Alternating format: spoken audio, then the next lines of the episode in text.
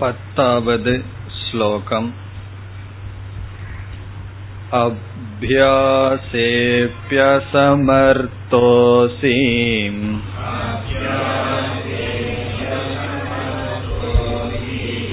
मत्कर्म परमो भव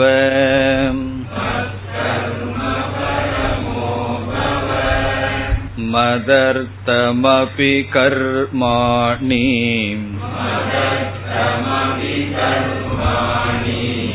कुर्वन् सिद्धिमवाप्स्यसि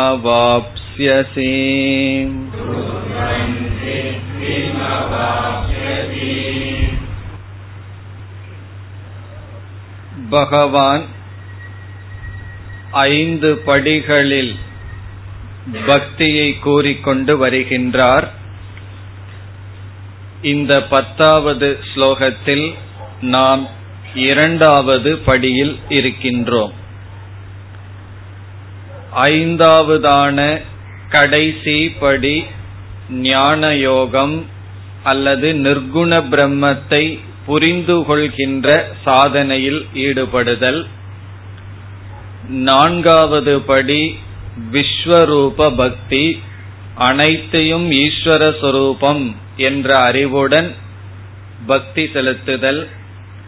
மூன்றாவது படி ஒரு இஷ்ட தேவதையை எடுத்துக்கொண்டு ஈஸ்வரனுக்கு ஒரு குறிப்பிட்ட நாமரூபத்தை கொடுத்து அந்த ஈஸ்வரனை வழிபடுதல். இரண்டாவது படி கர்மயோகமாக இருக்கின்றது. முதல் படியும் கர்மயோகத்தினுடைய ஆரம்ப நிலை இப்பொழுது நாம் பார்க்கின்ற இரண்டாவது படி கர்மயோகத்தினுடைய முதிர்ந்த நிலை.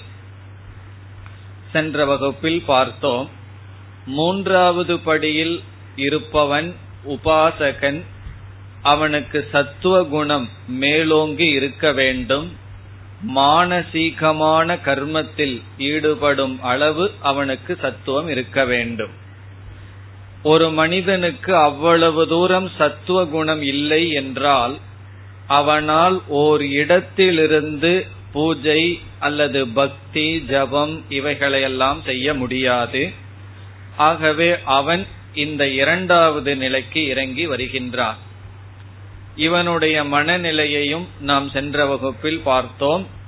இவனுக்கு ஆசையும் இல்லை. அதே சமயத்தில் அமைதியாக அமரவும் முடியவில்லை. செயல் இவனுக்கு தேவைப்படுகிறது. செயலினுடைய முக்கிய பலன் இவனுக்கு தேவையில்லை. செயல் மட்டும் தேவைப்படுகிறது. செயலே இவனுக்கு பலனாக அமைகின்றது. இப்படிப்பட்டவர்களுக்கு செயலை கொடுத்து அதற்கு ஊதியம் கொடுக்க வேண்டிய அவசியமில்லை.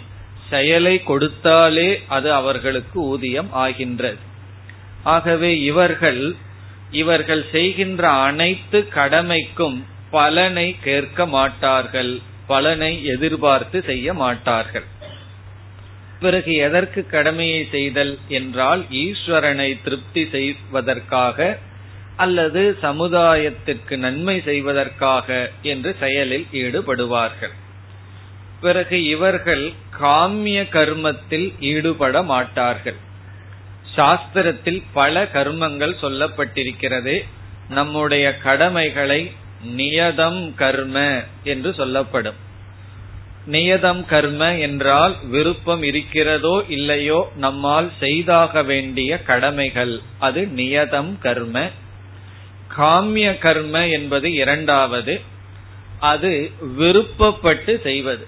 ஆசையினால் தூண்டப்பட்டு செய்கின்ற செயலுக்கெல்லாம் காமிய கர்ம. அதை இந்த சாதகன் மேற்கொள்ள மாட்டான். பிறகு சாஸ்திரம் மூன்றாவதாக ஒரு கர்மத்தை சொல்கிறது. அது நிஷித்த கர்ம. நிஷித்த கர்ம என்றால் இவைகளெல்லாம் செய்யக்கூடாது என்கின்ற விதி. அதையும் இவன் செய்ய மாட்டான். ஆகவே இந்த இரண்டாவது நிலையில் இருப்பவன் நிஷித்த கர்மத்தை செய்ய மாட்டான் காமிய கர்மத்தில் ஈடுபட மாட்டான். தன்னுடைய கடமையில் இருப்பான். அந்த கடமையினுடைய பலனையும் இவன் எடுத்துக்கொள்ள மாட்டான். இது கர்மயோகத்தினுடைய உயர்ந்த நிலை. இதற்கு அடுத்த நிலைதான் மூன்றாவது ஸ்டேஜ் கர்மத்தையும் இவன் துறந்து உபாசகனாக அமர்ந்திருத்தல். அப்படி அமருவதற்கு முன் இருக்கின்ற நிலையைத்தான் இங்கு பகவான் கூறுகின்றார். இனி நாம் ஸ்லோகத்திற்குள் செல்லலாம். பத்தாவது ஸ்லோகம். அபியாசே அபி அசமர்த்தக அசி. அபியாசக என்று சொன்னது ஒன்பதாவது ஸ்லோகத்தில் கூறிய சாதனை. நீ விஸ்வரூப பக்தனாக இருக்க முடியவில்லை என்றால் ராகத்வேஷத்தினுடைய தூண்டுதலினாலும் அல்லது இறைவனுடைய ஞானம் இல்லாத காரணத்தினாலும் விஸ்வரூப பக்தனாக இல்லை என்றால் அபியாசம் மேற்கொள் என்று ஒன்பதாவது ஸ்லோகத்தில் கூறினார். அந்த அபியாசத்திலும் உனக்கு சாமர்த்தியம் இல்லை என்றால் அபியாசே அபி அசமர்த்தக அசி. சமர்த்தக என்றால் கேபபிள் அசமர்த்தக என்றால் முடியவில்லை என்றால் சக்தி இல்லை என்றால். அபியாசம் செய்வதற்கும் உனக்கு சக்தி இல்லை என்றால் தகுதி இல்லை என்றால் இதிலிருந்து பகவான் என்ன சொல்கின்றார்? உன்னால் ஓர் இடத்தில் அமர்ந்து பகவானை சிந்திக்க முடியவில்லை என்றால் ஓர் அறையில் உன்னால் அமர முடியவில்லை என்றால் என்ன செய்ய வேண்டும்? உன்னால உள்ளே அமர முடியவில்லை. உலகிலிருந்து விலகி தனிமையில் இருக்க முடியவில்லை. அல்லது ஒரு அறையில் அமர முடியவில்லை என்றால் என்ன செய்ய வேண்டும்? மத் கர்ம பரமக பவ. பவ என்றால் நீ அப்படி இரு. மத் கர்ம பரமக. எனக்காகவே அனைத்து செயலையும் செய்பவனாக இரு. இந்த இடத்துல முக்கியமான வார்த்தை கர்ம. செயலில் ஈடுபடுபவனாக இரு. யாருக்காக? எனக்காக செய்கின்ற செயலில் பரமக என்றால் லட்சியம். எனக்காகவே எல்லா செயல்களையும் செய்பவனாக நீ இரு. இதனுடைய அர்த்தம் என்ன? நீ செய்கின்ற செயலினுடைய அனைத்து பலனும் எனக்காகவே இருக்கட்டும். அதாவது செயலிலேயே இவன் திருப்தியை அடைவான். இவனுக்கு செயல் தேவைப்படுகின்றது. பிறகு அபியாசம் என்று சொல்வதும் கூட செயல்தானே. இங்கு சொல்கின்ற கர்மமும் செயல்தானே என்றால் அபியாசம் என்பது மானசி மானசில் மனதால் செய்யப்படுகின்ற மானசம் கர்ம. அபியாசம்ங்கிறது மனதில் செய்யப்படுகின்ற செயல். இங்கு கர்ம என்பது உடலில் செய்யப்படுகின்ற செயல். மனதில் செய்வது கடினம் உடலளவில் செய்வது சுலபம். ஜபமும் கூட மனதிற்குள் கூறுங்கள் என்றால் கடினம். வாய் விட்டு சொல்வது என்றால் சுலபம். சப்தமாக சொல்வது அதைவிட சுலபம். அப்படித்தான் ஜபத்தை மூன்றாக பிரிப்பார்கள். நாலு பேர்த்துக்கு கேட்கிற மாதிரி சப்தமா சொல்வது ஆரம்ப நிலை. பிறகு நமக்கு மட்டும் கேட்கிற மாதிரி சப்தம் செய்வது இரண்டாவது நிலை. யாருக்கும் கேட்காம நம்ம மனதிற்குள்ளேயே சொல்வது கடைசி நிலை. என்று மூன்று விதமாக கூறுவார்கள். சில பேர்த்தினால தனிமையில் உட்கார்ந்தும் கூட ஜபம் செய்ய முடியாது. ஆகவே என்ன செய்வார்கள்? பத்து பேர்த்த சேர்த்தி கொள்வார்கள். எல்லாம் சேர்ந்து ஜபம் செய்வோம். பகவானுடைய நாமத்தை உச்சமாக சொல்வோம் என்று சொல்வார்கள். இவைகளெல்லாம் படியாக அமைகின்றது. தேவைதான். நமக்குள்ளேயும் சொல்ல முடியல. சொல்லணுங்கிற ஆசை வேற இருக்கு. ஏதோ ஒரு உபாயத்தை நாம் கற்பித்துக் கொள்ள வேண்டும். ஆகவே அபியாசக என்பது மனதிற்குள் செய்கின்ற கர்ம. அது மிக சூக்மமானது இங்கு கர்ம என்பது உடல் அளவில் செய்யப்படுகின்ற செயல். இவ்விதம் நீ அபியாசத்தில் சமர்த்தனாக இல்லை என்றால் உன்னுடைய உடல் அளவில் செயல்களை செய். செயல்கள் செய்தால் பலன் வரும் எனக்கு பலனில் ஆசை இல்லை என்றால் மத் பரமக. என்னையே குறியாக கொண்டு செயல்களை செய்வாயாக.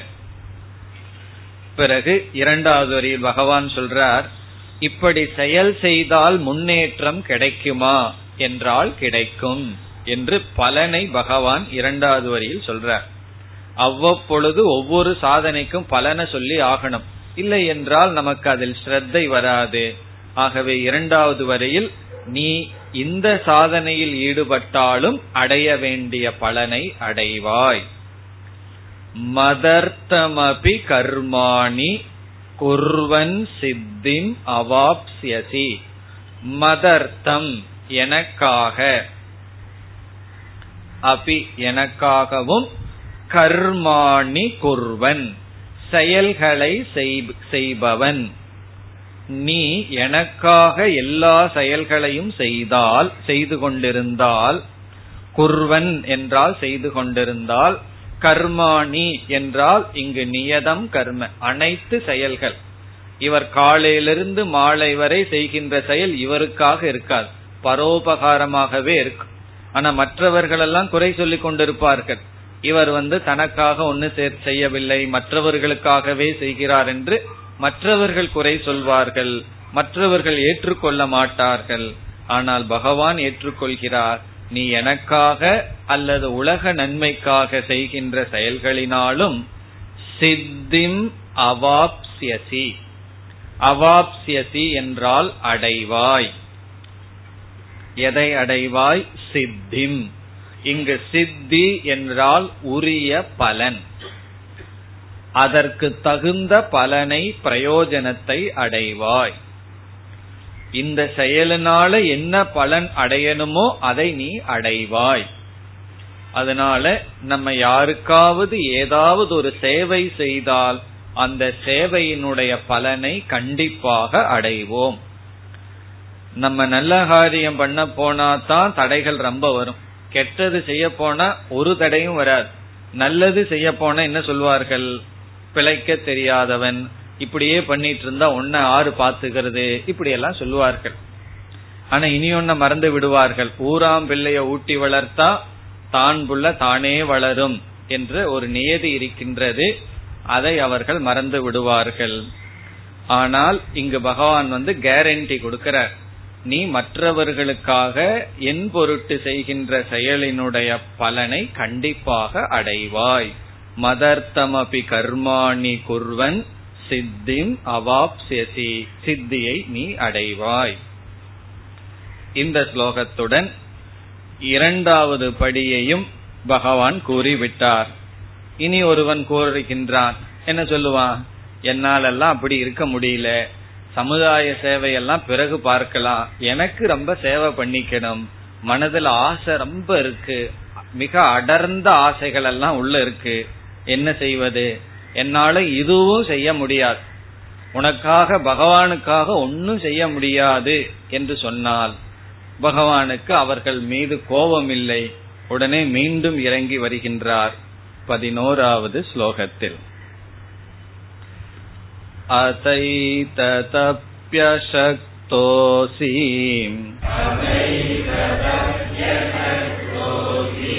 कर्तुम्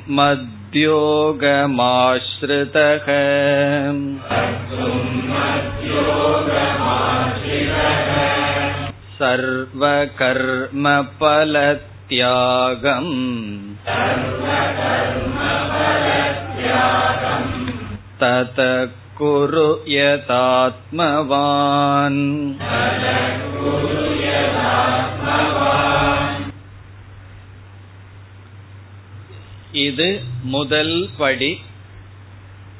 ஒருவன் கூறலாம் என்னுடைய மனதில ஆசைகள் அதிகமாக இருக்கின்றது. அறிவின் துணை கொண்டு அந்த ஆசைகளை எல்லாம் நீக்க முடியவில்லை. இதையெல்லாம் நான் அனுபவிப்பதனால் ஒரு பிரயோஜனமும் இல்லை என்று என்னதான் யாராவது போதித்தாலும் சில சமயம் எனக்கே தோன்றினாலும் ஆனால் மனதில் ஆசை அடர்ந்து இருக்கின்றது. நான் என்ன செய்வது என்று சிலர் கேட்கலாம் அல்லது பலர் கேட்கலாம். பலருக்கு என்ன? மனசுல ஆசை இருக்கு. அதை நான் அனுபவிக்க வேண்டும். ஆசையை விட முடியவில்லை. என்ன செய்வது என்றால் இங்கு பகவான் பதில் சொல்கின்றார் நீ அந்த ஆசையை தாராளமாக அனுபவிக்கலாம். அனுபவிக்க வேண்டும் அப்படின்னு பகவான் சொல்ற. மனதுல வந்து விருப்பம் ரொம்ப இருக்கு. வெறும் விசாரத்தினாலும் அறிவினாலும் நம்மால விருப்பத்தை நீக்க முடியவில்லை. பிறகு என்ன செய்யணும்னா அனைத்து விருப்பங்களையும் நீ பூர்த்தி செய்யலாம். செய்யலாம் அல்ல செய்ய வேண்டும். பிறகு அதனுடைய பலன் என்ன? அந்த பூர்த்தி செய்யும் பொழுது பகவான் ஒரு சிறு நிபந்தனையை கொடுக்கின்றார் அவ்வளவுதான். இந்த ஒரு நிபந்தனையோட நீ எந்த ஆசையை வேண்டுமானாலும் பூர்த்தி செய். அந்த ஒரு நிபந்தனை தான் இங்கு கொடுக்கப்படுகின்றது. இப்பொழுது இந்த சாதகன் யார் என்றால் இவனுக்கு வைராகியம் இல்லை ஆனால் வைராகியத்தில் இச்சை மட்டும் இருக்கின்றது. ஆசை இருக்கு என்னன்னா ஆசையெல்லாம் போகணும்னு அவ்வளவுதான். ஆனா ஆசை போகிறதுக்கான சக்தி இவனிடம் இல்லை. எல்லாத்துக்கும் ஆசை இருக்கத்தான் செய்யும். ஆனால் அதற்குரிய உழைப்பை கொடுக்கின்ற மனநிலை இல்லை. எல்லாத்துக்கும் ஃபர்ஸ்ட்ல வரணும். எதை நம்ம ஆரம்பிச்சாலும் அது பிசினஸ் ஆகட்டும் படிப்பாகட்டும் யாருக்கு ஆசை இல்லை? யாருக்கு லாஸ்ட்ல வரணும்னு ஆசை? எல்லாத்துக்கும் முன்னிலையில இருக்கணுங்கிற ஆசைதான். ஆனால் ஏன் நிறைவேறுவதில்லை? அதற்குரிய உழைப்பு அதற்குரிய மனநிலை இவைகளெல்லாம் இல்லை. ஆகவே இவனுக்கு இச்சை இருக்கின்றது வைராகியத்தில் ஆனால் வைராகியத்துல இச்சை இருக்கே தவிர வைராகியம் கிடையாது. வைராகியத்துல ஆசை வர்றதே பெரிய விஷயம்தான். அந்த அளவுக்கு இவனுக்கு இருக்கின்றது. இப்ப இவனுக்கு இங்கு பகவான் கூறுகின்றார் காமிய கர்மத்தை நீ செய்ய வேண்டும். நீ செய்யலாம். என்று அனுமதி கொடுக்கின்றார். காமிய கர்மம்னு என்ன? ஆசை பூர்த்தி செய்வதற்காகவே செய்கின்ற செயல்கள் எல்லாம் காமிய கர்ம. இப்ப உடலுக்கு ஆரோக்கியமா இருக்க வேண்டும்னா சாப்பிட்டாகணும். இப்ப சாப்பிடுறதே நம்முடைய கடமையாகிறது. வேளா வேலைக்கு ஒழுங்கா சாப்பிடுறது என்ன? அது ஒரு பெரிய டியூட்டி ஐஸ்கிரீம் சாப்பிடுறது என்னன்னா அது ஒரு டியூட்டியா அது எதற்கு சாப்பிடுறோம்னா அந்த ஐஸ்கிரீம் சாப்பிடுறதுங்கிறது உடல் ஆரோக்கியத்துக்காக அல்ல. இன்பத்துக்காக மட்டும் சாப்பிடுவது. அப்படி உணவே ரெண்டு விதத்தில் அமையலாம். ஒன்னு உடலுக்காக சாப்பிடும் பொழுது அது கடமையாகின்றது. அது யஜ்யமாகிறது பிராணாக்னி கோத்திரம்னு சொல்றது சாப்பிடுறது. வைதிகத்துல வந்து பிராணாக்னி கோத்திரம்னா சாப்பிடுறதுன்னு அர்த்தம். அதனால யாராவது வந்தா என்ன சொல்லலாம்? நான் இப்ப பிராணாக்னி கோத்திரம் பண்ணிட்டு இருக்கிறேன்னு சொல்லலாம். அதனுடைய அர்த்தம் என்ன? சாப்பிட்டு இருக்கிறேன்னு அர்த்தம். அது வந்து ஒரு யாகம் ஒரு யஜ்யம். காரணம் என்ன? உடலை பாதுகாக்கிறதுக்கான சாதனம். ஆனா ஐஸ்கிரீமையே சாப்பிட்டு இருந்தா என்ன? என்றால் அது காமியம். அதே போல நாம செய்கின்ற ஒவ்வொரு செயலும் கடமையாக அமையலாம் அல்லது காமியமாக அமையலாம். காரணம் என்ன? மனதுல ஆசை அவ்வளவு தூரம் அடர்ந்து இருக்கின்றது அவர்களுக்கு என்ன கதி? என்றால் இங்கு பகவான் பதில் கூறுகின்றார். என்ன பதில் என்றால் காமிய கர்மத்திற்கு ரெண்டு பலன் இருக்கின்றது. நம்ம வந்து ஆசைப்பட்டு என்னென்னலாம் போகத்தை அனுபவிக்கிறோமோ அதற்கு ரெண்டு பலன். ஒரு பலன் அந்த போகத்தை அனுபவிக்கிறோம். காமிய கர்மம் பண்ண என்ன கிடைக்கும்? அந்த போகம் நமக்கு கிடைக்கும். சில பேர்த்துக்கு போகத்தை அனுபவிக்கணும்னு ஆசை இருக்கும். அதற்கான முயற்சியிலையும் கூட ஈடுபட மாட்டார்கள். அவர்கள் என்ன செய்வது? அவர்கள் வந்து நம்ம ஒன்னும் பண்ண முடியாது. தமோ குணத்தில் இருந்து கொண்டு இருப்பார்கள். ஏதாவது போகத்தை அனுபவிக்கணும்னா அதற்குரிய முயற்சியில் ஈடுபட்டு பொருளை சம்பாரிச்சு அதை நம்ம அனுபவிக்க வேண்டும். அப்படி செய்கின்ற செயலினுடைய முதல் பிரயோஜனம் அந்த போக பிராப்தி அந்த போகத்தை அனுபவிப்போம்.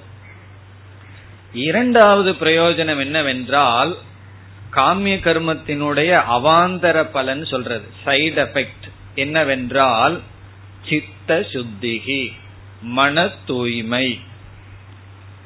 காமிய கர்மத்துல மன தூய்மை எப்படி வரும் என்றால் வரும். எப்படி என்றால் ஒருவன் வந்து பணத்தை சம்பாதிக்கிறது தான் லட்சியம்னு நினைச்சிட்டு இருக்கான்னு வச்சுக்குவோமே. அவன் அதற்காகவே எல்லா செயலும் செய்யறான். அறுபது வயசுல அவனுக்கு புத்தி வருது இதனால ஒரு பிரயோஜனம் இல்லைன்னு. அப்ப அறுபது வயசுல அவனுக்கு கிடைச்சது என்னன்னா காமிய கர்மத்தினுடைய செகண்டரி பெனிஃபிட் என்னன்னா ஒரு அறிவு வருது. எது? இது யூஸ்லெஸ் இப்போ ஒரு பொருள் வந்து பிரயோஜனம் இல்லைன்னு தெரிஞ்சுக்கிற அறிவு தான் சித்த சுத்தி அப்படி காமிய கர்மத்தினாலும் கூட அந்த போக இச்சா மனசிலிருந்து நீங்கி மனம் நமக்கு தூய்மை அடையும். ஆனால் எப்பொழுது இந்த அவாந்தர பலன் இந்த இரண்டாவது பலன் வரும் என்றால் இங்கு பகவான் சொன்ன நியமப்படி காமிய கர்மத்தை செய்தால். அந்த நியமம் தான் ரொம்ப முக்கியம். அந்த நியமம் என்ன என்றால் காமிய கர்மத்தை அல்லது நாம் அனுபவிக்கின்ற போகங்கள் தர்மத்துக்கு உட்பட்டு இருக்க வேண்டும். அதுதான் நியமம். இந்த நியமத்தை பகவான் சொல்லிடுறார். தர்மத்துக்கு உட்பட்டு நீ எந்த இன்பத்தை வேண்டுமானாலும் அனுபவிக்கலாம். அதில் தவறில்லை. இந்த தர்மம்ங்கிறத ரொம்ப முக்கியம். அதர்ம வழியில தான் நான் அனுபவிப்பேன் என்றால் அவர்களுக்கெல்லாம் பகவான் ஸ்பெஷல் பேர் வச்சிருக்கார். கூப்பிட போறார் அவர்கள் எல்லாம் யாருன்னு சொல்லி ஆசுரி சம்பன்னகன்னு சொல்ல போறார். அசுரர்கள் அப்படின்னு சொல்ல போறார். மனித சரீரத்திலேயே இருந்து அசுரர்களாக இருப்பவர் அல்லது ராட்சசர்கள் என்று சொல்ல போகிறார். ராட்சசர்கள்னு சொன்னா பத்து தலை இருக்கணும். ஏதோ மாறி தோன்றணும் அவசியம் இல்லை அதர்மத்தின்படி அதர்மத்தை துணை கொண்டு ஆசையை பூர்த்தி செய்தால் அவர்களுக்கு காமிய பலனினுடைய இரண்டாவது பிரயோஜனம் வராது. சித்த சுத்தி வராது. பிறகு என்ன வரும் என்றால் பாபம் அவர்களுக்கு வரும். இப்ப காமிய கர்மத்தை ரெண்டு விதத்துல அனுஷ்டானம் செய்யலாம். காமிய கர்மம்னா என்ன? எதையோன்னு சொல்லிட்டு இருக்கோம்னு அர்த்தம் அல்ல. நம்ம அன்றாட அனுபவிக்கின்ற புலன் இன்பங்கள். அத ரெண்டு விதத்தில் அனுபவிக்கலாம். தர்மத்திற்கு உட்பட்டு அனுபவித்தால் நமக்கு அந்த ஆசை அப்பொழுது நீங்கும். பிறகு நாளடைவில் மன தூய்மை வரும். இதிலிருந்து முன்னேறி வருவோம். இதில் வீழ்ந்து விட மாட்டோம் அதர்மத்தின் துணை கொண்டு அல்லது தர்மத்தை பின்பற்றாமல் அனுபவித்தால் நமக்கு பாவம் வரும் நமக்கு நஷ்டம்தான் பிறகு வர இருக்கின்றது. ஆகவே தர்மம் என்கின்ற அடிப்படையில் தர்மத்தை ஆதாரமாக கொண்டு காமிய கர்மத்தையும் செய்யலாம். அதுதான் பொதுவாக சாஸ்திரத்தில் அல்லது பகவான் மற்ற இடங்களிலும் கொடுக்கின்ற நியமம். இப்ப இந்த இடத்தில் என்ன சொல்கின்றார்? நீ போகத்தை அனுபவிக்கும் பொழுது எனக்கு அர்ப்பணம் செய்து நீ அதை அனுபவிப்பாயாக என்று கூறுகின்றார். காமிய கர்மத்தை நீ செய்யலாம். அப்படி பலன் வரும்பொழுது அந்த நேரத்துல போக காலத்தில் என்னை நீ நினைத்துக்கொள். எனக்கு அர்ப்பணம் பண்ணி அந்த போகத்தை நீ அனுபவிக்க வேண்டும் என்ற நியதியை இந்த பதினோராவது ஸ்லோகத்தில் பகவான் கூறுகிறார். இதில் என்ன கருத்தை பகவான் வச்சிருக்கார் என்றால் நம்ம வந்து கலாச்சாரத்துல பார்த்தோம்னா விதவிதமான பண்டிகைகள் எல்லாம் கொண்டாடுவோம். தீபாவளின்னு சொல்லி ஏதோ பண்டிகைகள் எல்லாம் இருக்கும். அன்னைக்கு நார்மலா இருக்கிறத விட போகி அதிகமா போகியா இருப்போம். மற்ற நாள்ல சாதாரண மனுஷனா இருப்போம். பண்டிகை நாள்ல பார்த்தோம்னா உடை ஆடை முதல் கொண்டு பக்ஷணங்கள் முதல் கொண்டு எல்லாம் ஓவரா இருக்கும். இப்ப அந்த நாள்ல வந்து சாதாரண மனுஷனை விட ஓவர் போகியா இருப்போம். அன்னைக்கு பக்தர்கள்னு வேற பேரு.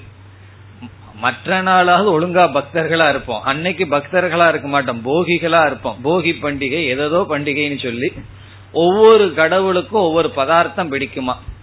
அது யாருக்கு நம்மளா முடிவு பண்றது பிடிக்கும்னு சொல்லி விநாயகர்னா மோதகம் பிடிக்குமா?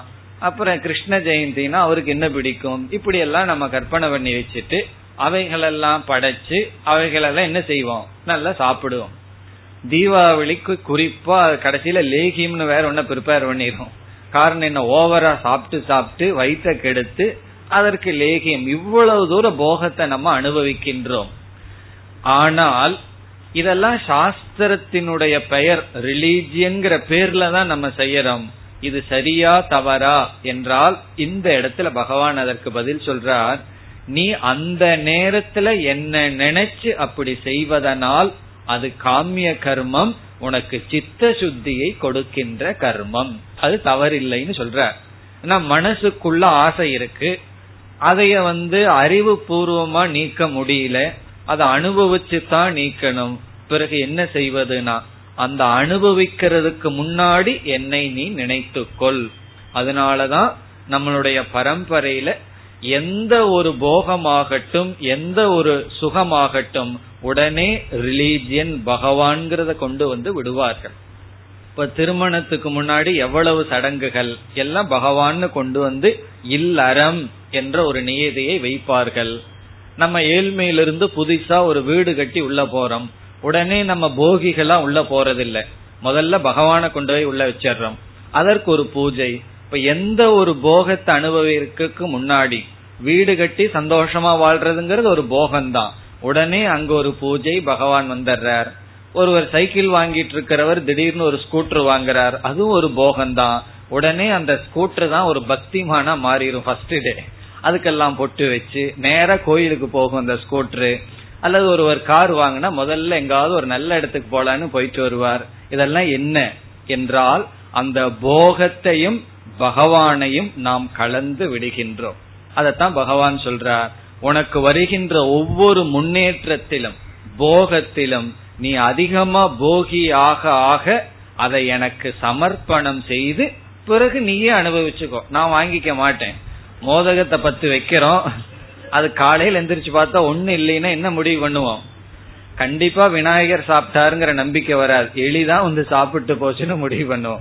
விநாயகருடைய வாகனம் தான் சாப்பிட்டு போச்சுன்னு முடிவு பண்ணுவோம். காரணம் என்ன? அவ்வளவு நம்பிக்கை பகவான் எடுத்துக்கொள்ள மாட்டார்.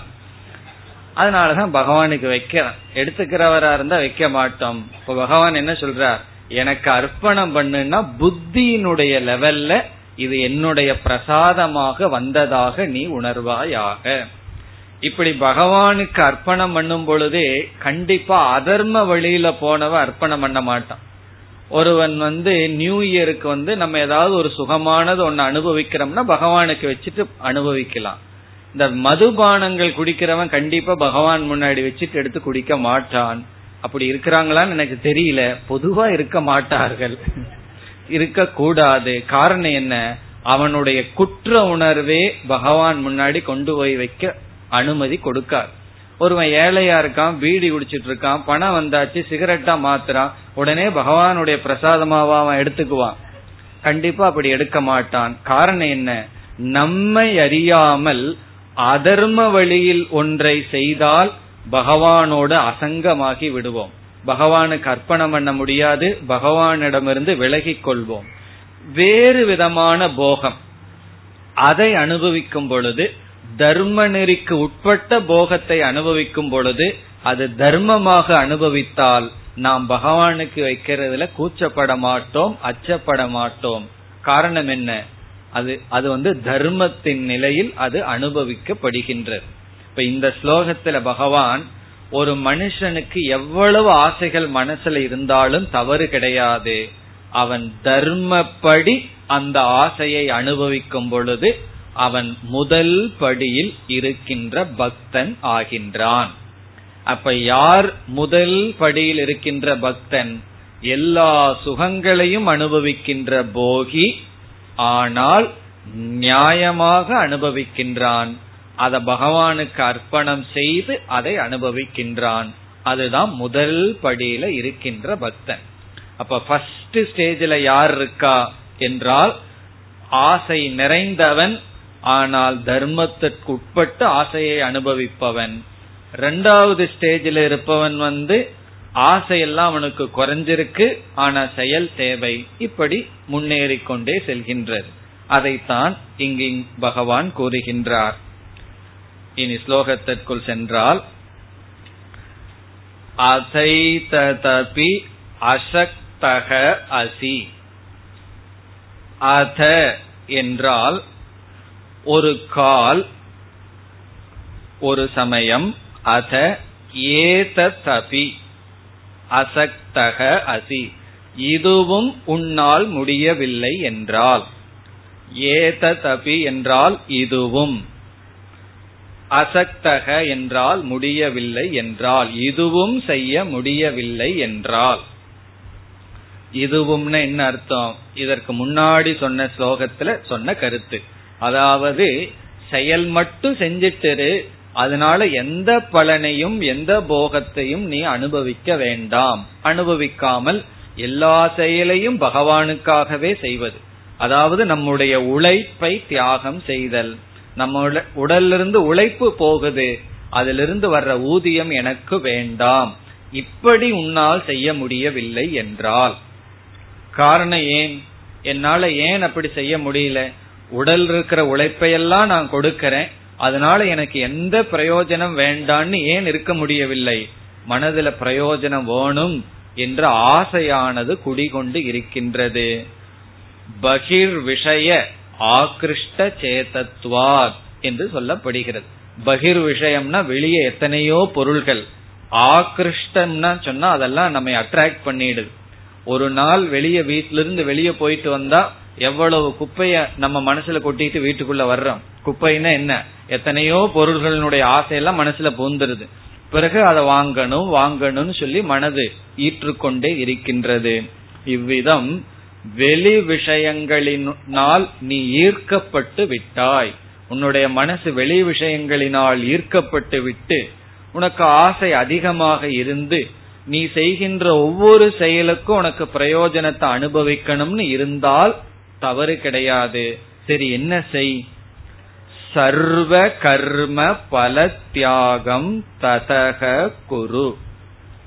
ததக பிறகு அதாவது உன்னால் இதை செய்ய முடியவில்லை என்றால் அசக்தக அசி கர்த்தும் என்றால் செய்வதற்கு எல்லா செயல்கள் தியாகம் தத குரு. குரு என்றால் செய் ததக என்றால் பிறகு. நீ என்ன செய்? சர்வ கர்ம பல தியாகம். சர்வ கர்ம பல தியாகம்னா எல்லா கர்மம் அந்த எல்லாம்ங்கிற இடத்துல காமிய கர்மமும் சேர்த்து கொள்ளப்படுகிறது. ஆசையில தூண்டப்பட்டு செய்கின்ற கர்மத்தையும் செய் ஆனால் பல தியாகம். இந்த இடத்துல தியாகம்ங்கிற சொல்லுக்கு அர்ப்பணம் என்று பொருள். தியாகம்னா அர்ப்பணம் பகவானுக்கு அர்ப்பணம் செய்தல் படைத்தல். எல்லா கர்மத்தினுடைய பிரயோஜனத்தை பகவானுக்கு படைத்து பிறகு நீ அதை எடுத்துக்கொள். போக காலத்துல பகவானை நினைத்து கொள்ள வேண்டும். இல்ல அப்படின்னா நமக்கு லிமிட் தெரியாம போயிரும். எவ்வளவு தூரம் போகத்துல இருக்கணுங்கிற லிமிட் தெரியலனா என்ன ஆகும்? அதுல மூழ்கி விடுவோம். அதனாலதான் ராமகிருஷ்ணர் ஒரு முறை விவேகானந்தரிடம் ஒரு கேள்வியை கேட்டார். ஒரு பானை நிறைய தேன் இருக்கு. நீ தேனீயாக மாறிவிட்டாய். எப்படி போய் குடிப்பேன்னு கேட்டாராம். நீ தேனீயா மாறியாச்சு பானை நிறைய தேன் இருக்குன்னு. அதுக்கு விவேகானந்தர் பதில் சொன்னாராம். நான் ஓரத்துல போய் கொஞ்சம் இருந்து குடிச்சிட்டு வந்துடுவேன் அப்படின்னாராம். காரணம் என்ன? நடு தேன்ல போய் விழுந்தோம்னா தேன்குள்ளேயே போயிருவோம். தேன் தானே நல்லா தேன் இருக்குன்னு அந்த பானையில இடையில அந்த தேனி இறங்குச்சுன்னு வச்சுக்கோமே. அந்த இறகெல்லாம் தேன்ல ஒட்டி உள்ள மூழ்கி போயிரும். அதனால பானையோரத்துல இருந்து கொஞ்சம் தேனை குறிச்சிட்டு வந்துருவேன்னாராம். அதுதான் புத்திசாலித்தனம். அதே போல நம்ம கண்ணுக்கு முன்னாடி எத்தனையோ போகங்கள் இருக்கு அப்படின்னு சொன்னா ஓரமா இருந்து கொஞ்சம் அனுபவிச்சுட்டு போனோம்னா காப்பாற்றப்படுவோம். அதுல உள்ள போனோம் அப்படின்னா அந்த போகத்திலேயே அழிந்து விடுவோம். அதுதான் இந்த இடத்துல சர்வ கர்ம பல தியாகம். அந்த பலனை எனக்கு அர்ப்பணம் செய்து அந்த நேரத்துல நீ என்ன நினைச்சுக்கோ அப்படி நினைத்து இது என்னுடைய பலன்னு நினைச்சு நீ போகத்தை அனுபவிச்சா அதுல நீ விழுந்து விட மாட்டாய். இனி முதல் வரியில் கடைசி சொல் மத்யோகம் நீ எப்படிப்பட்டவனாக இருக்க வேண்டும் என்று பகவான் மீண்டும் ஒரு நிபந்தனை மத்யோகம் என்றால் என்னுடைய பக்தன். இந்த இடத்துல யோகம்னா பக்தி. மத் யோகம்னா மத் பக்தக ஆசிரிதகன சார்ந்தவனாக. அப்படி இருப்பவனாக. என் பக்தனாக இருந்து கொண்டு. அப்படின்னு சொல்றார். மத்யோகம் ஆசிரிதக சன் சர்வ கர்ம பல தியாகம் குரு. என்னுடைய பக்தனாக நீ இருந்து கொண்டு. காரணம் என்ன? பகவான் மீது பக்தி இல்லைன்னா பகவானுக்கு அர்ப்பணம் பண்ண முடியாது. பகவானுடைய பிரசாதம்னு நாம் எடுத்துக்கொள்ள முடியாது. ஆகவே பிரசாத புத்தியுடன் போகத்தை நீ அனுபவிப்பாயாக. என்னுடைய பக்தனாக இருந்து அதாவது ஆஸ்திகனாக இரு என்று பொருள். என்னை பற்றிய ஞானத்தை உடையவனா நீ இருக்க வேண்டாம். பகவான் யாரு? பகவான் தத்துவம் என்னங்கிற ஞானம் இல்லாட்டி பரவாயில்ல. ஆனா என்னுடைய பக்தனாக நீ இருந்து அந்த போகத்தை நீ அனுபவிப்பாயாக. இனி கடைசி சொல் யதாத்மவான். யதாத்மவான் என்ற சொல் வந்து அந்த போகத்திலும் ஒரு ஒழுங்குப்பாடு இருக்க வேண்டும் என்பதை குறிக்கின்றது. அதிலையும் மூழ்கி விடாதே. சற்று கட்டுப்பாடுடையவனாக போகத்தை அனுபவிப்பாயாக.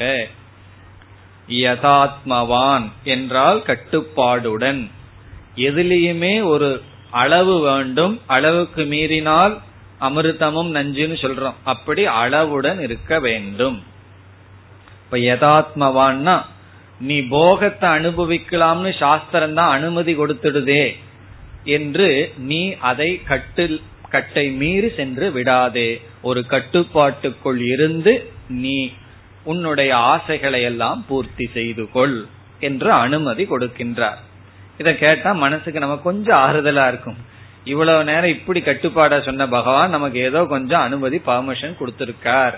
அப்ப நம்ம பண்ணிட்டு வர்றதுல தப்பில்லை அப்படின்னு நமக்கு தோன்றும். இப்ப இந்த பதினோராவது ஸ்லோகத்துடன் ஐந்து படிகளும் முடிவடைகின்றது எங்க ஆரம்பிச்சார் பகவான்? முதல்ல அர்ஜுனன் ஒரு கேள்வியை கேட்டான். என்ன கேள்வியை கேட்டான்? நிர்குண பக்தன் உயர்ந்தவனா? சகுண பக்தன் உயர்ந்தவனா? சகுண பக்தன்னா விஸ்வரூப பக்தன். ஒரு ஒரு ஒரு கேள்வியை கேட்டார். ஏன் பகவான் முதல் படியிலிருந்து சொல்றது இல்ல கடைசி படியிலிருந்து இறங்கி வந்தாருன்னா. இப்படி இறங்கி வந்தா என்ன? இப்படி ஏறி போனா என்ன? எல்லாம் ஒண்ணுதான். காரணம் என்னவென்றால் பகவான் கடைசி ரெண்டு படிக்குள்ள எது உயர்ந்ததுன்னு கேட்டான். ஐந்து நாலு இந்த ரெண்டு படியை எடுத்துட்டு கேள்வியை கேட்டான். ஆகவே பகவான் படிப்படியாக இறங்கி வந்தார். இப்ப ஃபர்ஸ்ட் படி என்ன? ஃபர்ஸ்ட்னா ஐந்தாவது கடைசி சாதனை என்ன என்றால் ஒருவன் வேதாந்த விசாரத்திற்கான தகுதியை அடைந்து விசாரத்தை செய்த வேதாந்த விசாரத்தை செய்யறது கடைசி படின்னு சொல்லக்கூடாது. அது ரொம்ப பேர் செய்துட்டு இருப்பார்கள். தகுதியை அடைந்தவனாக விசாரம் செய்தல். அந்த தகுதியை அடைந்தவனாகங்கிறது தான் அண்டர்லைனே இருக்கு. தகுதி இல்லாம சில பேர் இருபது வருஷம் விசாரம் பண்ணுவார்கள். கடைசியில என்ன வந்திருக்குன்னா அந்த அகங்காரம் கொஞ்சம் நல்லா ப்ளோட் ஆகி பெருசா இருக்கும். எனக்கு இதெல்லாம் தெரியும்னு சொல்லு. தகுதியுடன் விசாரம் செய்து அறிவை அடைந்து அந்த அறிவில் நிலை பெறுதல்.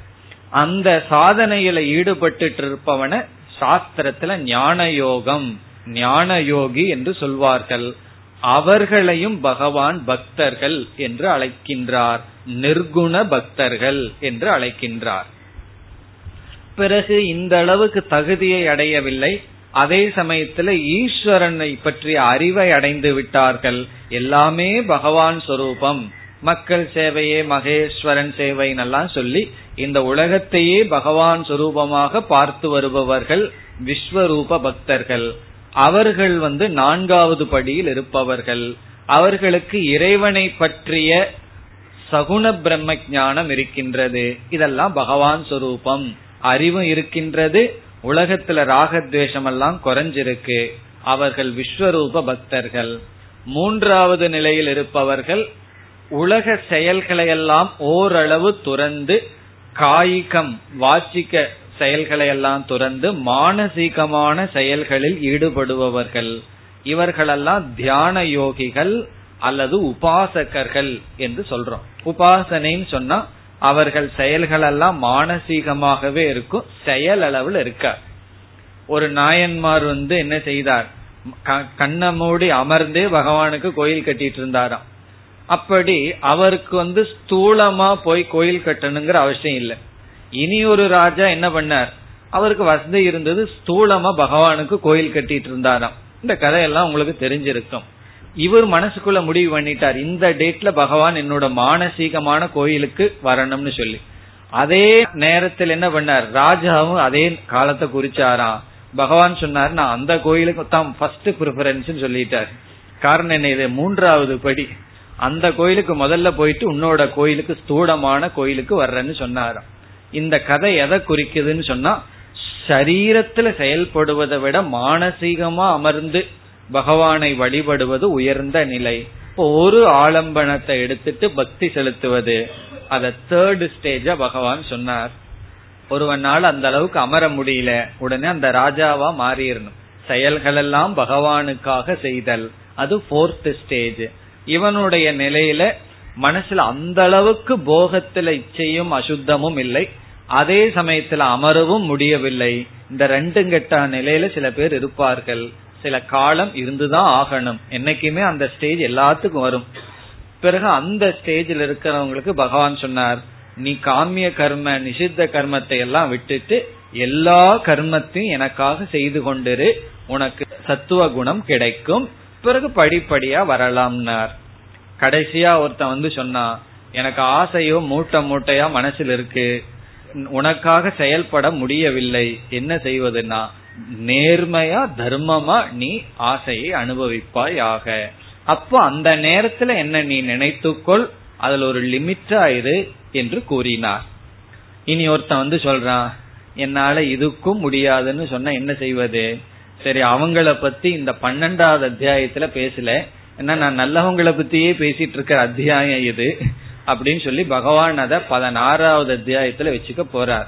தெய்வீக சம்பத் ஆசுரி சம்பத்துன்னு மனுஷர்களை ரெண்டா பிரிக்க போறார். தெய்வீக குணம் நல்ல குணம் உடையவர்கள் அசுர குணம் உடையவர்கள்னு பிரிச்சு இந்த அசுரர்களையே வர்ணிக்க போறார். அவர்களெல்லாம் எப்படி இருப்பார்கள்? எப்படியெல்லாம் அவர்கள் பேசுவார்கள்? அவர்களெல்லாம் எந்த மாதிரி நடந்து கொள்வார்கள் என்றெல்லாம் பகவான் வர்ணிக்க போறார். அங்க பாத்துக்கலான்னு பகவான் விட்டு விட்டார். இப்போ ஆசை மனசுல இருக்கு நான் தர்மத்தை பின்பற்ற மாட்டேன் அதர்மப்படிதான் ஆசையை அனுபவிப்பேன்னு சொன்னா அவர்கள் வந்து மனிதர்கள் உடலில் அசுரர்களுடைய குணத்தில் இருப்பவர்கள். இங்கு பக்தர்களை பத்தி டாபிக் இருக்கிறதுனால பகவான் அவர்களை பற்றி பேசவில்லை.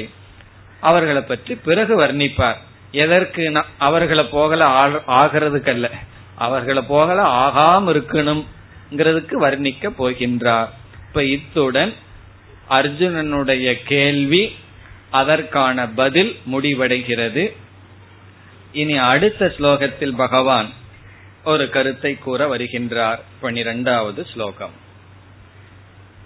श्रेयो हि ज्ञानमभ्यासात्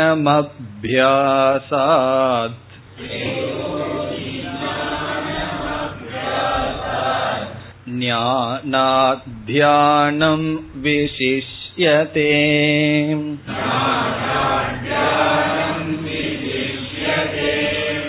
ध्यानात् कर्मफलत्यागः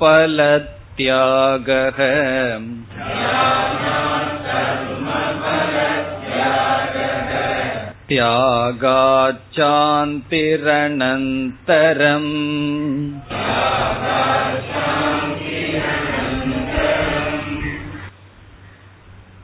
இந்த ஸ்லோகத்தில் பகவான் இரண்டு கருத்தை நமக்கு புகட்டுகின்றார்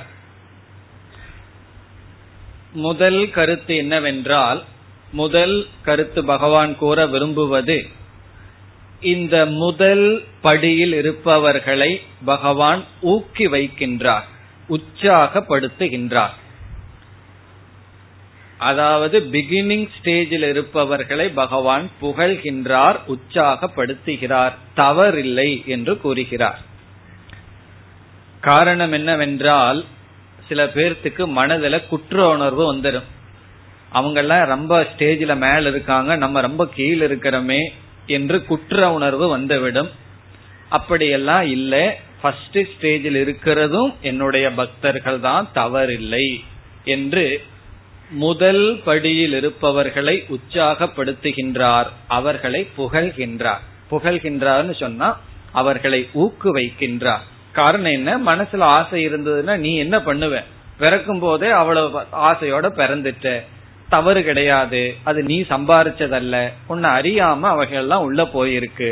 இனி செய்ய வேண்டியது அவைகளை எப்படி முறைப்படுத்துதல்ங்கிற சாதனை என்று தவறில்லை என்று சொல்கின்றார்.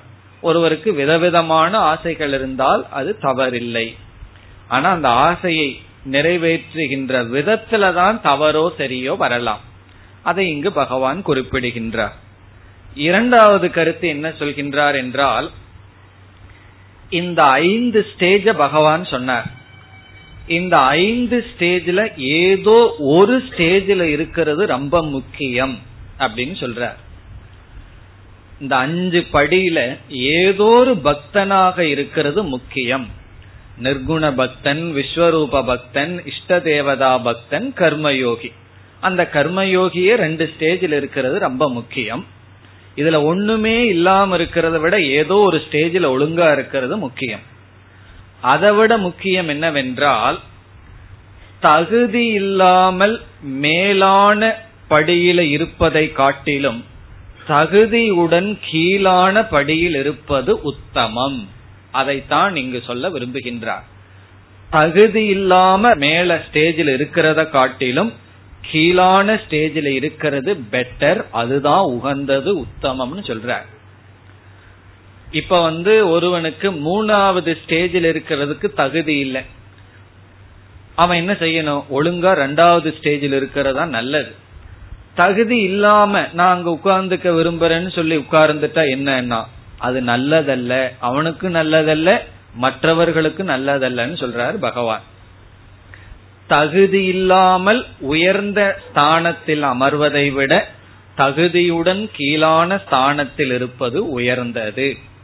இது நம்ம ஆபீஸ்ல தெரியாம நமக்கு ப்ரமோஷன் கொடுத்துட்டாலும் கூட பேசாம எனக்கு அதுக்கு தகுதி இல்லைன்ட்டு கீழே ஸ்டேஜில் இருக்கிறது நல்லதே தவிர தகுதி இல்லாம மேல்நிலையில இருக்கிறது நல்லதல்லன்னு சொல்ற இது ஏன் இந்த எச்சரிக்கை பண்ணணும்னா பலர் மூணாவது அத்தியாயத்துல பகவான் சொன்னது போல மித்யாச்சாரனாக இருப்பார்கள். மித்யாச்சாரன் என்ன? தனக்கு அப்படி ஒரு தகுதி இருக்கிற மாதிரி மற்றவர்களுக்கு காட்டிக் கொள்வார்கள். உள்ள தகுதி இருக்கார் என்ன சொல்றார் இங்கு பகவான்? உனக்கு தியானம் பண்றதுக்கு தகுதியோட நீ தியானம்ங்கிற சாதனைய பண்றது நல்லது. ஆனா மற்றவர்கள் எல்லாம் தியானம் பண்ணுனா புகழ்கிறார்களே கொஞ்சம் எக்ஸ்ட்ரா ரெஸ்பெக்ட் கிடைக்குதேன்னு சொல்லி மற்றவங்க முன்னாடி தியானம் பண்ற மாதிரி ஆக்ட் பண்ணிட்டு உள்ள வந்து பிசினஸ் கால்குலேஷன் பண்ணிட்டு இருந்தேன்னு வச்சுக்கோமே. மற்றவங்க முன்னாடி நீ தேர்ட் ஸ்டேஜ்ல இருக்கிற மாதிரி காட்டிக்கிற. இவர் என்ன சொல்லுவார்? சோசியல் ஒர்க் எல்லாம் பண்றது சும்மா அதெல்லாம் புகழுக்காக பேருக்காக பண்றது. அதனாலதான் நான் அதெல்லாம் பண்றதில்ல. நான் எப்பொழுது பார்த்தாலும் ஒரே ரூம்குள்ள உட்கார்ந்து அர்ச்சனை பண்ணிட்டு பூஜை பண்ணிட்டு நான் ஒரு உபாசகனா இருக்கேன்னு சொல்லிக்குவார் வெளியே. ஆனா உள்ள உட்காந்துட்டு என்ன பண்ணுவார்? ஏதாவது ஜன்னல் ஓட்டை இருந்ததுன்னா யாரு போறா வர்றான்னு வேடிக்கை பார்த்துட்டு இருப்பார் காரணம் என்ன? வெளியே வந்து தான் தேர்டு ஸ்டேஜில் இருக்கிற மாதிரி காட்டிக்கொள்வார் இவ்வளவு பக்குவம் இருக்கு இந்த சாதனை பண்ற மாதிரி தன்னை காட்டிக்கொள்வார் அந்த சாதனையில இருக்கிறதுக்கு அவருக்கு தகுதி இருக்கார். அப்படி இருக்கிறத காட்டிலும் நீ ஃபர்ஸ்ட் ஸ்டேஜுக்கு வர்றதே பெட்டர்னு பகவான் சொல்றார். இப்ப தகுதியுடன் அந்த ஸ்டேஜில் இருக்கணும். தகுதி இல்லாமல் அதுல இருக்கிறது அந்த சாதனையை செய்யற மாதிரி ஒரு பாசாங்குன்னு சொல்லுவார்கள். அப்படி ஒரு பாசாங்கு பண்றத காட்டிலும் நீ அதுக்கு கீழே இருக்கிறது பெட்டர் அப்படின்னு சொல்லி அந்தந்த தகுதியுடன் அந்தந்த இடத்துல இருக்கணும். அது அவனுக்கு நல்லது சுற்றி இருப்பவர்களுக்கு நல்லது. பல சமயங்கள்ல மற்றவங்க நம்ம தப்பா புரிஞ்சுக்குவாங்க. எப்படின்னா ஒரு நாலு கிளாஸ் கீத கிளாஸ் கேட்ட உடனே நமக்கு ஏதோ பக்குவம் வந்த மாதிரி நினைச்சிருவார்கள். நினைச்சதனுடைய விளைவு தான் கோவப்பட்டா அவர்களுக்கு கோவம் வந்துடும். நீ தான் கீத கிளாஸ் எல்லாம் போறிய உனக்கு ஏன் கோவம் வருது? ஏதோ ஒரு நாள் ஃப்ரிட்ஜில் இருந்து ஒரு ஜிலேபி எடுத்து நீங்க எக்ஸ்ட்ரா சாப்பிட்டீங்கன்னா நீ தான் கீத கிளாஸ் எல்லாம் போறிய இதை எதுக்கு சாப்பிட்டேன்னு கேட்பார்கள். அவர்களுக்கு ஓவர் எக்ஸ்பெக்டேஷன் வந்துருது. இந்த கிளாஸுக்கு வந்தா எல்லா ஆசையும் போயிரும்னு நினைக்கிறார்கள். அப்ப நம்ம ஓப்பனா சொல்லணும். போயிட்டு தான் இருக்கேன். பக்குவம் இன்னும் அடையலைன்னு கொஞ்சம் மரியாதையா சொல்றது நல்லது. அவங்களுக்கு சேஃப் நமக்கும் சேர் அப்ப அவங்களும் ஓவர் எக்ஸ்பெக்டேஷன் இருக்காது. என்ன தவறு வரும்னா அவங்க அப்படி எதிர்பார்த்த உடனே அந்த எதிர்பார்ப்புக்கு தகுந்த மாதிரி நான் ஆய்க்கணும்னு சொல்லி அப்ப அவர்கள் இல்லாதப்ப எடுத்து சாப்பிட்டுக்கிறது. அவர்கள் இல்லாத போது ஏதாவது டிவி சீரியல் பார்த்துட்டு உட்காந்துக்கிறது வந்தா அணைச்சி வச்சுட்டு வேற சேனல் போட்டுறது. நல்ல பக்தி சேனல் ஏதாவது போட்டுறது. அவங்க வர்றதுக்கு முன்னாடி வேற ஏதாவது சேனல் பார்த்துட்டு இருக்கிறது. காரணம் என்ன? நான் கீதா ஸ்டூடெண்ட்ஸ் நான் அப்படி எல்லாம் பாக்குறது அவங்களுக்கு தெரியக்கூடாது. அப்படி மற்றவர்கள் அவங்க செய்யற தப்பு அதுக்கு நம்ம என்ன பண்ண முடியும்? நம்ம மற்றவங்க உயர்வா நினைக்கிறது அவங்களுடைய தப்பு. அது அவங்களுக்கு புரிய வைக்கணும். நீ தப்பு பண்ற அந்த அளவுக்கு நான் இல்லைன்னு புரிய வச்சுட்டு அவங்களுக்கு சந்தோஷம் நமக்கு சந்தோஷம். நம்ம என்ன பண்ணுவோம்? அந்த எதிர்பார்ப்ப நம்ம உடைச்சிடக்கூடாதுன்னு இங்க உள்ள திண்டாடிட்டு இருப்போம். அதுதான் வேண்டான்னு பகவான் இந்த ஸ்லோகத்துல சொல்றார். நீ உனக்குள்ள ஹானஸ்டா இரு. நீ உனக்குள்ள நேர்மையா இரு. உனக்கு எவ்வளவு தகுதியோ அந்த அளவுக்கு மத்தவன் உன்னை புரிஞ்சுக்கட்டும். உனக்கு தகுதிக்கு மேல உன்னை உயர்வா நினைச்சா நீங்களே அவர்களிடம் போய் நான் இவ்வளவு உயர்வானவன் அல்லன்னு சொல்லி புரிய வைத்து விடுங்கள். என்று சொல்லி இங்கு பகவான் இதை காட்டிலும் இப்படி இருக்கிறத காட்டிலும் இப்படி இருப்பது உயர்ந்ததுன்னு சொல்லி ஃபர்ஸ்ட் என்ன பகவான் சொல்றார்? அந்தந்த ஸ்டேஜில் அந்தந்த தகுதியை அடைஞ்சவுடன் போய் அமர வேண்டும். அப்படி இல்லாமல் அமரக்கூடாது. அதை கூறுகின்றார். எப்படி கூறுகின்றார்? என்று இப்பொழுது பார்க்கலாம். ஸ்ரேயகி ஞானம் அபியாசாத். ஞானம் ஸ்ரேயக அறிவு உயர்ந்தது. ஸ்ரேயகன பெட்டர் நல்லது. ஞானம் ஸ்ரேயக. இந்த அறிவு வந்து நல்லது பெட்டர் மனசுல ஞானத்தை அடைஞ்சிருக்கிறது அறிவோடு இருக்கிறது நல்லது. எதை காட்டிலும்? அபியாசாத். இந்த இடத்துல அபியாசம்னா தியானம். ஒரு வார்த்தையை சேர்த்திக்கணும். அறிவில்லாத தியானத்தை காட்டிலும். மூடனாக அறிவுபூர்வமாக இல்லாத தியானத்தை காட்டிலும் வெறும் அறிவோடு இருக்கிறது நல்லது. அவிவேக பூர்வகாத் தியானாத். விவேகமில்லாத தியானத்தை காட்டிலும் விவேகம் உயர்ந்தது. அபியாசத்தை காட்டிலும் ஞானம் உயர்ந்தது. அவிவேவ பூர்வகாத் ஞானாத் இதுல என்ன பகவான் சொல்றார் என்றால் சில பேர் சொல்லுவார்கள் வெறும் படிச்சு புஸ்தக அறிவு இருந்து என்ன பிரயோஜனம்? அத வந்து செயலுக்கு கொண்டு வரணும் தியானம் பண்ணணும் அப்படின்னு சொல்லுவார்கள். இப்ப தியானம்ங்கிற செயல்ல ஈடுபடணும் வெறும் படிக்கிறதுனாலையும் ஞானத்தை அடைகிறதுனாலையும் என்ன பலன்னு சொல்வார்கள் அதனால இவர் என்ன செய்வார்? அதனால படிச்சதெல்லாம் போதும். இனி சாஸ்திரம் எல்லாம் வேண்டாம். நான் தியானத்துல ஈடுபடுறேன்ட்டு ஈடுபடுவார். இவருக்கு எதை தியானம் பண்ணணுங்கிற அறிவு இருந்தா தேன. ஏன்னா அறிவு வேண்டாம்னு சொல்லி விட்டார்களே படிச்செல்லாம் என்ன பிரயோஜனம்? செயலுக்கு கொண்டு வரணும் சாதனை பண்ணணும் தியானம் பண்ணணும். அதனால் என்னன்னா அறிவு வேண்டாம் என்று அறிவில்லாமல் ஏதோ ஒரு தியானத்தில் ஈடுபடுவதை காட்டிலும். அபியாசம்னா ஒருவர் ரிகரஸா தவம் பண்றார். தியானம் பண்றார். எப்படிப்பட்ட தியானம்னா ஒரு விதமான அறிவும் கிடையாது. இப்ப அறிவே இல்லாம தியானம் பண்றத காட்டிலும் அறிவோடு இருக்கிறது நல்லது அப்படின்னு சொல்றார் பகவான். அப்படின்னா என்ன? தியானம் வந்து வேண்டாம். தியானம் உயர்ந்ததுதான். எப்படிப்பட்ட தியானம்? விவேகத்துடன் கூடிய தியானம் உயர்ந்தது.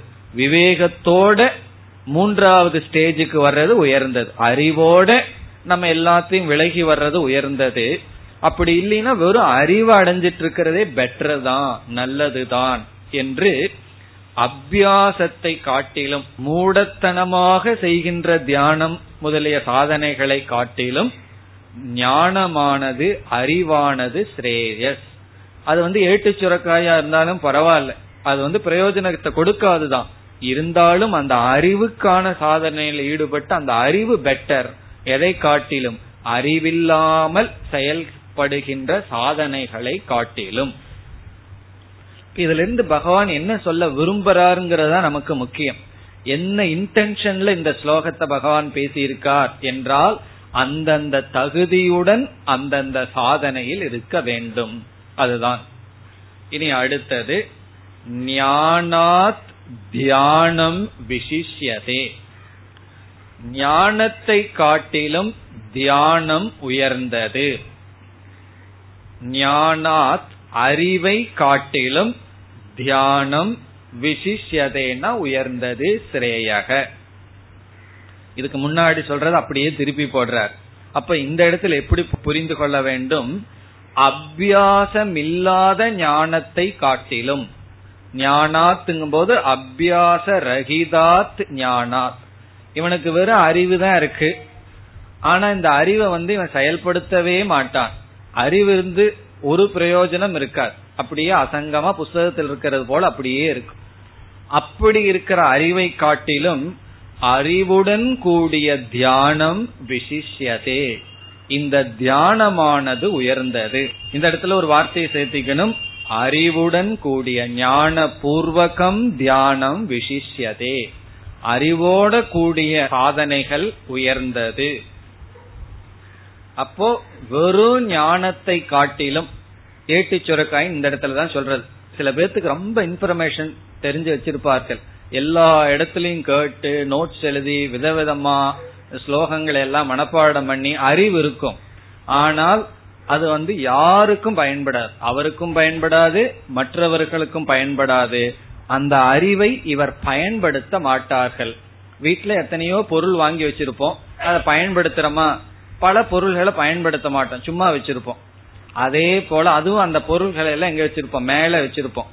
அது எப்பாவது பயன்படுங்கிற ஒரு நம்பிக்கையில வச்சிருப்போம். அதே போல புத்தியும் மேலதான் இருக்கு. மேல சில பேர் வச்சிருப்பார்கள். பயன்படலாம் அப்படின்னு தலையில வச்சிருப்பார்கள். அது வந்து நம்ம வீட்டுல மேல வச்சு அதுக்கு ஒரு லாக்ட் போட்டு லாக் பண்ணி வச்சிருப்பார்கள். அது வந்து பயன்படலாம் கடைசியில் என்ன ஆகும்னா துரு பிடிச்சு தூக்கி எறிவார்கள். அதே போல சில பேர் வைத்திருப்பார்கள். இன்ஃபர்மேஷன் எல்லாம் கலெக்ட் பண்ணி ஸ்டோர் பண்ணி வச்சிருப்பார்கள். அதுக்கும் வைரஸ் வந்துடும் கம்ப்யூட்டர்ல ஸ்டோர் பண்ணி வச்சா வைரஸ் வர்றது போல அந்த இன்ஃபர்மேஷனுக்கும் வைரஸ் வரும். அப்படி வச்சிருப்பார்கள். அதை காட்டிலும் நீ எவ்வளவு உனக்கு தெரிஞ்சிருக்கோ அதை வந்து நீ ஒழுங்கா பயன்படுத்துவது நல்லது. இப்ப இந்த முதல் வரியில இந்த கருத்தை சொல்ற நீ வந்து ஒரு சாதனையில இருந்து அந்த சாதகனா பாசாங்கு பண்ணிட்டு இருக்கிறத விட பேசாம இருக்கிறது பெட்டர் அந்த சாதகனா இல்லைன்னு நீ சொல்லிக்கிறது நல்லது. இனி இரண்டாவது வரியில் கர்ம பல தியாகம் என்கின்ற ஃபர்ஸ்ட் ஸ்டேஜ பகவான் புகழ்கின்றார் உயர்வாக பேசுகிறார். என்னைக்குமே அவனை தான் என்கரேஜ் பண்ணணும். நல்லா படிக்கிற ஸ்டூடெண்ட்டை என்கரேஜ் பண்ணக்கூடாது. ரொம்ப புகழக்கூடாது. ஏற்கனவே கொஞ்சம் தலை கர்வத்தோடு இருப்பான். அவனை போய் புகழ்ந்தா என்ன ஆகும்னா மீண்டும் கர்வம் வந்துடும் யார என்கரேஜ் பண்ணணும்? கொஞ்சம் படிக்காத மக்கா இருக்கிறவனை தான் கொஞ்சம் படிப்பான்னு ஏதாவது சொல்லணும். அதே போல பகவான் வந்து ஃபர்ஸ்ட் ஸ்டேஜில் இருக்கிறவனை புகழ்றார். நீ இந்த ஃபர்ஸ்ட் ஸ்டேஜுக்குள்ள வந்தாவே அந்த மெயின் நேஷனல் ஹைவேக்குள்ள வந்தாச்சுன்னு அர்த்தம். இந்த சின்ன சின்ன ரூட் எல்லாம் தாண்டி மெயின் ரோட்ல வந்தாச்சு. இனி என்னன்னா இனி பயணம் பண்ண வேண்டித்ததுதான். ஆகவே இந்த ஃபர்ஸ்ட் ஸ்டேஜ புகழ்கிறார் கடைசி வரியில் தியானாத் கர்ம பல தியாக விசிஷ்யதேன்னு சேர்த்திக்கணும். தியானத்தை காட்டிலும் அதாவது நான் எந்த செயலிலும் ஈடுபடல எல்லா செயலையும் நான் துறந்து விடுகின்றேன் நான் தியானத்திலேயே ஈடுபட்டு இருக்கேன்னு சொல்லிக் கொண்டிருப்பதை காட்டிலும் கர்ம பல தியாக விசிஷ்யதே. கர்ம பல தியாகம் உயர்ந்தது. இந்த இடத்துல தியானம்னு சொன்னா தகுதி இல்லாமல் சும்மா தியானம் பண்றேன். எனக்கு எந்த கடமையும் வேண்டாம். இதெல்லாம் அனித்தியம் தானே பொய் தானு வாய் வேதாந்தம் பேசிட்டு இருக்கிறத காட்டிலும் ஒழுங்கா நீ வந்து உழைச்சு சம்பாரிச்சு ஆசைகளை எல்லாம் பூர்த்தி பண்ணி பகவானுக்கு அர்ப்பணம் பண்ணி வாழ்றது பெட்டர் காரணம் என்ன? தியாகாத் சாந்திகி அனந்தரம். இந்த தியாகத்திலிருந்து உனக்கு சாந்தியானது அமைதியானது தொடரும். இந்த இடத்துல சாந்தினா ஆசா நிவர்த்திகி மனசுல இருக்கிற ஆசைகள் எல்லாம் அப்படியே நிவர்த்தி ஆயிட்டு வரும். கொஞ்சம் கொஞ்சமா நீங்கிக் கொண்டு வரும். அதனால என்னன்னா எந்த இடத்துல நீ இருக்கணுங்கிறத நல்லா யோசிச்சு தீர்மானம் பண்ணி அந்த சாதனையில் ஈடுபடு. என்று முடித்துள்ளார் அடுத்த வகுப்பில் தொடரலாம் ஓம் போர் நமத போர் நமிதம் போர் போர் நமுதச்சதேம் पूर्णस्य पूर्णमादाय पूर्णमेवावशिष्यते ॐ शान्ति शान्ति शान्तिः